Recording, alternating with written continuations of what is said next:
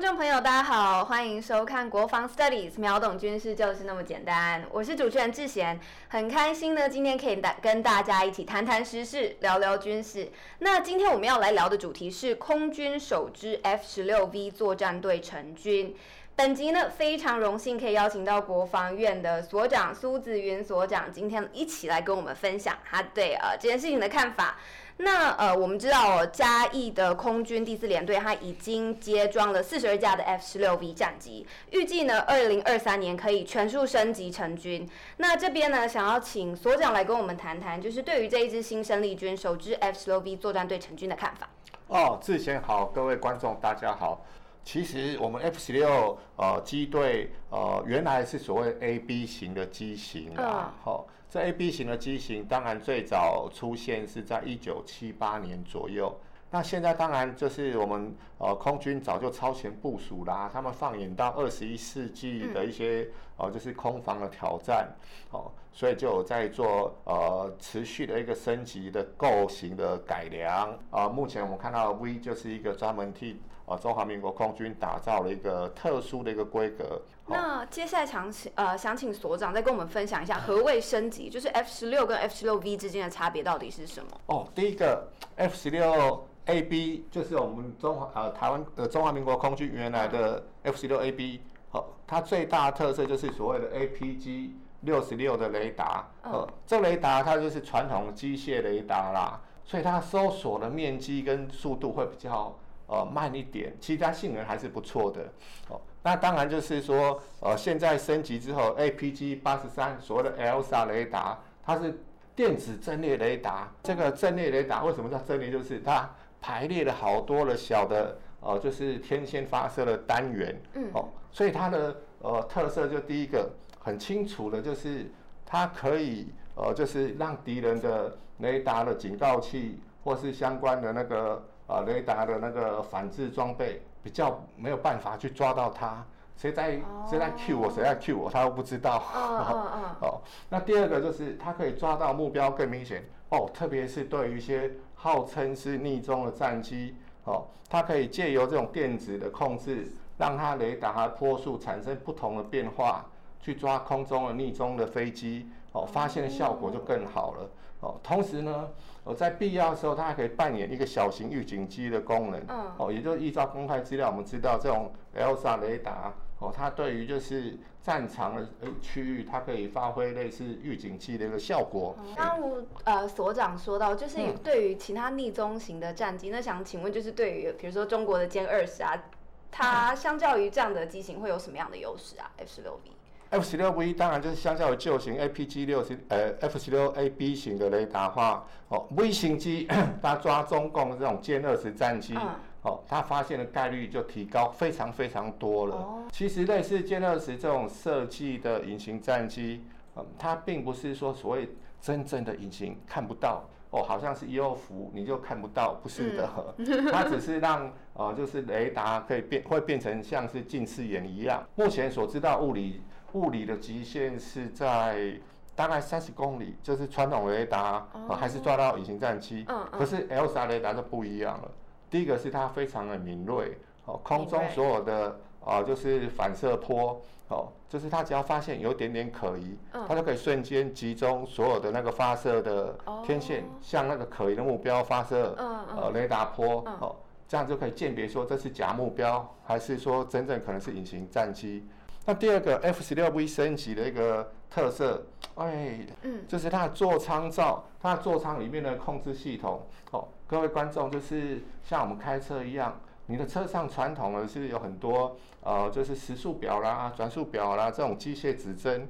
好、哦，那 F 十六 AB 啊，它以前也是这一种类似这种机械跟类比的呃显示的呃模组。哦，那现在全都变成数位化的。哦，特别是所谓的彩色显示荧幕。哦，它有点像说你车上我们现在看到新车，或者说你车子升级之后会装那个大荧幕的电子显示装备。那当然，在战机上就更精密了。嗯，它不只是可以显示就是雷达资讯，也包括战场的战术地图，哦，还有包括你武器呃的那个就是机载武器的各种状况，哦，那整合在一起，哦，就变成一个多功能的一个呃显示单元。好，那再来还有一个就是它的无线电升级的，就是所谓的这种 A N A R C 这个二二一零的跳频无线电，意思就是它可以从我们常听的开玩笑讲，就是呃跳频无线电它可以保密，还有一个很重要就是所谓的这个呃就是呃自动防撞地的系统。哦，就是当呃飞机感测到飞行员，呃，就是可能因为高的机力加速度失去，暂时失去那个就是生理反应的时候，哦，它自己会把飞机带上来，哦，就避免撞地，哦，哦，所以增加这种呃就是安全的配备，可以保护战机跟飞行员的安全。这是电子的部分，其他还好多哦。是啊，那接下来可不可以请老师再跟我们分享一下，就是 F 十六 V 它还有挂载哪些武器？因为我们刚刚讲到过，这 F 十六 V 就是呃还可以再服役二十年到三十年左右。好、哦，所以机体结构强化就跟我们诶很多观众可能稍微也偶尔也会改个车子啦哈、哦，就是你的底盘的呃结构件的强化啦，是跟那个。呃，那个吸震筒的那个强化可以哇，可以让你过弯更安全哦，等等的，类似。给 F 十六 V 全新装备升级，像改车一样，就把新的接近。对，就是我们只是借用改车概念。当然，呃，战机是更精密的航空器，是哦，我们只是让就是各位观众可以理解，就是它的结构改装，就是第一个它就是可以承受更大的空中运动时候的应力。所以说，我们为什么说战机它的结构很重要？就是，哎，各位观众，如果接到紧急起飞的那个命令的时候，哈、哦，像最近有很多就是奇怪的，呃，就是飞机会来骚扰台湾的飞机，呃，空域哈，那空军弟兄就是，呃，就是在紧急起飞的时候，哎，是一分钟从地面，呃，海拔零高度，呃、嗯，瞬间到。哦、呃，就是一万公尺的高度，一分钟哦，六十秒哦，呵、嗯，所以这个飞机，这个飞机如果在海平面的时候，可能是像现在，哦、呃，春天是二十度，嗯，哦，就是气温是摄氏二十度，一分钟六十秒要变成零下四十度，一分钟就是温度差六十度，嗯，所以整个结构大家都知道，热胀冷缩啊，还有每秒爬升的这种速度啊，嗯、它的机身的结构。还有它所有的机械的状况要承受那种，呃，就是热胀冷缩，还有加速度的那个应力要很大的，所以这样就知道说为什么机体的改良是很重要的。哦，我们先讲一个跟弹药有关的，也是结构的部分。哦，就是这个呃所谓的它加装了这个所谓的新的那个呃就是挂架。就是传统的这种挂架，一个可能就是只能挂一枚飞弹。嗯。那新的多多多角度的挂架，它可能可以挂到三枚。哦。所以重量都增加了。哦。这个是我们看讲改革结构是很重要的。好。那再来，它主要的武器当然基本款啦。哈。这是就跟我们买车一样，就是基本配备。哈。就是这所谓的火神火神炮。哈。基本上它是作为近战防空，或者说对地面扫射的。一分钟可能可以。呃，击发几千发的一个炮弹，嗯，好、哦，就是瞬间可以把威胁目标打成像蜂窝一样。就是影片中我们看到战斗机会去打，对对对对对。好，那第二个就是啊，AIM 一二零的这个空对空飞弹，先进工中程空中空对空飞弹。哦，总之呢，这个飞弹它就是呃，可以打在超过一百二十公里左右的一个范围了，好、嗯哦，然后再来就是，哎、欸，这个也很厉害的，这个特别要讲一下。最新款的 AIM 九 X 这个响尾蛇飞弹，我们知道以往的响尾蛇飞弹是追热，也就是在敌人后方、敌机后方，就是发射之后，它追着敌机的那个发动机的热气跑，哦，它就红外线追尾的一个功能了。那这个到哦九 S 型就不一样了哦，哦，它可以在必要的时候，可以就是结合我们现在 F 十六 V 飞行员这个所谓的联合瞄准头盔。就是用眼神杀人，哦，就是好可怕，哦 眼神很有杀气。飞行员头盔直到哪？这个九 S 的这个呃响尾蛇飞弹，它的瞄准头哦，就是有直到哪？哦，必要时候甚至可以往后打。它平常的秘技就已经是可以向九十度方向攻击了，就是离开飞机的挂架之后，它接着就是向左边或右边九十度侧向攻击。哦，那这个我们刚才讲这个航电飞弹航电系统这个、嗯、这个部分，包括陀螺仪，其实哦、呃，简单讲，我们现在每天在用的手机里面有陀螺仪啊，有有有，对啊，就是运动手表啊，也有就是在移动的。好、嗯，最近才看到个新闻，就是某某的运动手表，就是有有。有呃网友就是在开车开开了比较久了，嗯、那手表发现主人没在动，嗯、还会说，请问你还好吗？我想我现在在越来越来越需要这些装置来。对对，当然我们只是一个比喻啦，就是这种这种三 C 产品用到很多都是呃我们在看这个航空装备里面的一个东呃一个电子装置。哦，刚才讲的是陀螺仪，还有动态感知器。动态感知器就是侦测你的加速度，你的那个机的能那个呃加速度。哦，当然导航那些是更精密的了。哦、是是是。而且不要忘记，不要忘记，真的很重要。这些飞机、这些飞弹都是在三度空间中去感应好、嗯哦、自己的位置，而且要很快的，就是做出决策。哦，所以它的这些电子元件。哎，就是要精密度非常的高，嗯，哦，而且它的环境耐受能力要非常好，嗯，然后还有一个哦，除了说然后可以打呃这敌人的空中目标之外，哦，还有就是，哎呦，如果敌人的船舰很讨厌，哦，真的要来侵犯中华民国的时候，哦，我们还有空射版的鱼叉飞弹，哦，这个也是非常有名的一个世界级的一个呃装备啦，哈、哦，嗯、就是它射程也是一样，我们说个。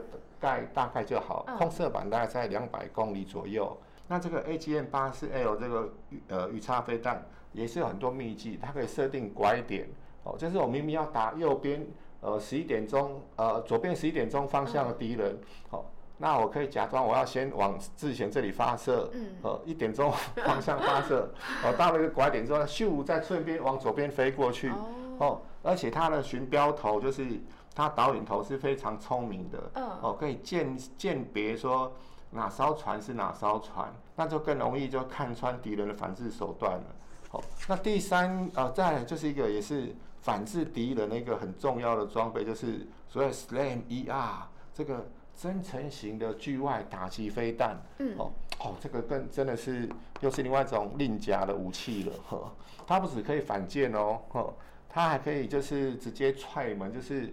进到敌人的港口，嗯，哦，就是去找出停放中的船舰。一般来讲，我们在讲说这种反舰飞弹，它要攻击就是岸边的目标的时候是很困难的，因为呃，就是早期的这种巡标头，哈、哦，呃，它解析度比较有限啊，哦，就是它能看到海上的船，可是当船在岸边或港口里面的时候，我们知道港口里面有很多的起重机啊、嗯、仓库啊、warehouse 啊，和等等乱七八糟的东西，很难知道哪个是船，可它它的解析度就是这么精准，哦，所以可以在一堆的目标里面找出船，然后再去发动攻击，也可以指定它去打击，就是所谓的油槽，哦，或者是弹药库等等的，这个就是说，哎，让就是让敌人出不了家门口了，哦，一个很好的一个防卫的工具。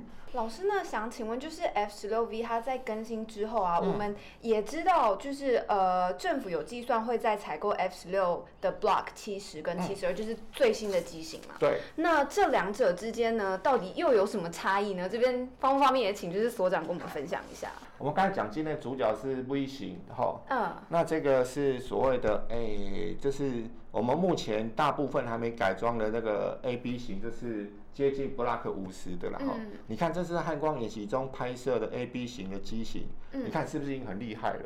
好、哦，我们刚才讲的那个鱼叉飞弹，哦，响尾蛇飞弹，还有那个先进呃中程空对空飞弹都已经在上面了。哦，它这样起飞的时候，它当然它最大差别是在前前方的这机手还是旧型的这种机械雷达。嗯、哦，可是，在即使是这种旧型，嗯、哦，各位观众。你就知道它已经有多大的那个威力了。好，然后我们再来看，以后可能会在呃，就是已经确定不是可能啦，就是确定买进来这种 Block 七十跟七十二的构型。哦，是这个哦，最大的不同就是大家看有没有？它旁边多了两个这种油箱。我这加了加了这两个油箱之后，我飞行的范围就更大了。哦，大概也是公开资料，也是公开资料，大概就是可以比目前多大概百分之三十到四十左右的航程啊。哦、那这个 Block 七十跟七十二型的哦，就是动力系统放大了，油箱也放大了、嗯、哦。那除了我们刚才介绍这个就是航电系统之外，还有 LSR 雷达之外，它还有个秘技。嗯嗯，志贤要不要猜一下？秘技哦。嗯。我以为邮箱已经是。没错啊，其实我们刚才漏讲一个，哦，就是 F 十六的那个呃，就是我们现在升级的微型，哦，它另外一个刚才故意没讲的秘技，嗯、就是它涂上了这所谓的 Glass Two 的这种涂料，可以吸收雷达波，哦，哦也就是说它有这个 LSR 雷达之外，加上这个涂料，又让敌人更加不容易发现。还有一个就是它有说 IRST，就是所谓的。红外线感应整合在航电系统之内。呃，我们刚才讲 LSA 雷达，它就是用来呃，就是呃反制一些逆中战机的啦。吼，那它还有第二个就是防线，所以如果雷达波真的暂时无法发现的时候，它有积载了一个红外线的感应装备。嗯。好，也就是可以透过红外线来找敌机。哦。因为我们知道，就所有的飞机或是说物体都有一个。热讯号，嗯，好，所以这个 Block 七十跟七十二的这个新的构型，好，我们大概预估在呃三到四年之内就可以开始接收，然后就是它是整合进去的，就是说我整个航电系统跟呃任务电脑，哦，还有作战电脑，哦，就是除了雷达来的讯号之外，哦，我还可以就是透过这种雷达的啊，不对不起的，这红外线的感应器。哦，去抓空中的可能的嗯。呃目标，还有一个另外一个呃也是呃就是隐藏版的，嗯，哎，就是呃这些 F 十六 V 型构型以上，还有以后的这个 Block 七十、七十二，哦，它还有一个所谓的网网络站的功能，哦，也就是说我可能两架飞机 A 在这里，B 在这里，嗯，哦，那 B B 这个我的友机。它飞得比较前面，可是它故意不开雷达，嗯，然后我的 A 就是飞的后面，呵，我开雷达来扫描。我们刚才讲它有预警机功能嘛，是。它扫描，它发现敌机的时候，它可以把坐标的资料传给 B，由 B 去发动攻击。这样子敌机它可能是怎么被打爆的不知道。哦，这有点像，哎，我们看棒球就是夹杀夹杀，各位还记得吗？呵。哦，这一垒手传给二垒手，嗯、二垒手传给三垒手，哦，最后就把它封杀掉了。哦，对，所以说这 F 十六战机它不是一架战机，呃，老师在讲，有没有在听？哦，它不是一个战机而已。我们常讲战争是一个科学，是一个艺术。嗯。哦，那飞行员当然是最重要的啦，哦，非常最珍贵的。哦，所以飞呃有这些工具，呃，给飞行员的时候，飞行员就可以发挥更大的那个就是战场管理的能力。哦，是，那可以就是以小博大，就是来保护我们的安全。嗯。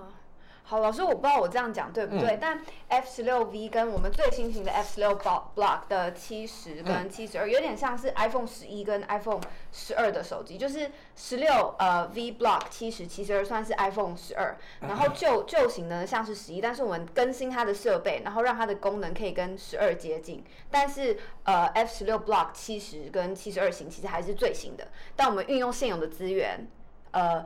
做呃，我们现有机型的更新，让十六 V 的效能就是达到最好。没错，当然就是之前这个这个比喻非常棒。我们知道现在就是 iPhone 十三，好像好像、呃、略略的听到说好像要出来了嘛，好、哦，期待。它那个 iPhone 十三就是，如果说我们说，哎，这个是 Block 七十七十二是 iPhone 十三，好，大概呃之前讲了 完全没错。它就是类似说，呃，我们旧的 F 十六 AB，嗯，呃，那接着改成那个 F 十六 V，嗯，呃，它就有点像是以前的 iPhone 七变成七，呃，就变成八这样子，哦、或者是六变成六 S，就是核心改良了，哈、哦，只是旧的外那个一样的外壳，哦、可是里面的电池啊，里面的 CPU 啊，是，里面的呃摄那个。呃，就是相机都不一样了。是，这个比喻真的很好。那呃，想请问所长啊，对于国家未来呢，还有哪些战力期许？那其实呃，就是对我们国家来看的话，很很诚实的讲，我们的国防资源相对有限，然后那未来当然是政府会就是适度的增加国防预算，所以我们在这种资源呃相对比较有限的情况之下。哦，如何去发挥这种所谓不对称战力的一个作用？哦，嗯、它让我们现在常讲的不对称兵力跟基本兵力之间可以达到一个完美的平平衡点。嗯，哦，对中华民国来讲，民主跟自由就像我们的阳光、空气、水一样。嗯，哦，那现在有一群人穿着制服，牺牲二十四小时的那种呃时光来保护我们。这是非常棒的。那谢谢老师今天过来跟我们分享，嗯、我们学到很多。那呃，也谢谢听众朋友们，你们如果有任何问题的话，也欢迎留言告诉我们，然后我们都会尽力的回答。那就谢谢大家，我们下一集见喽。好，拜拜。拜拜。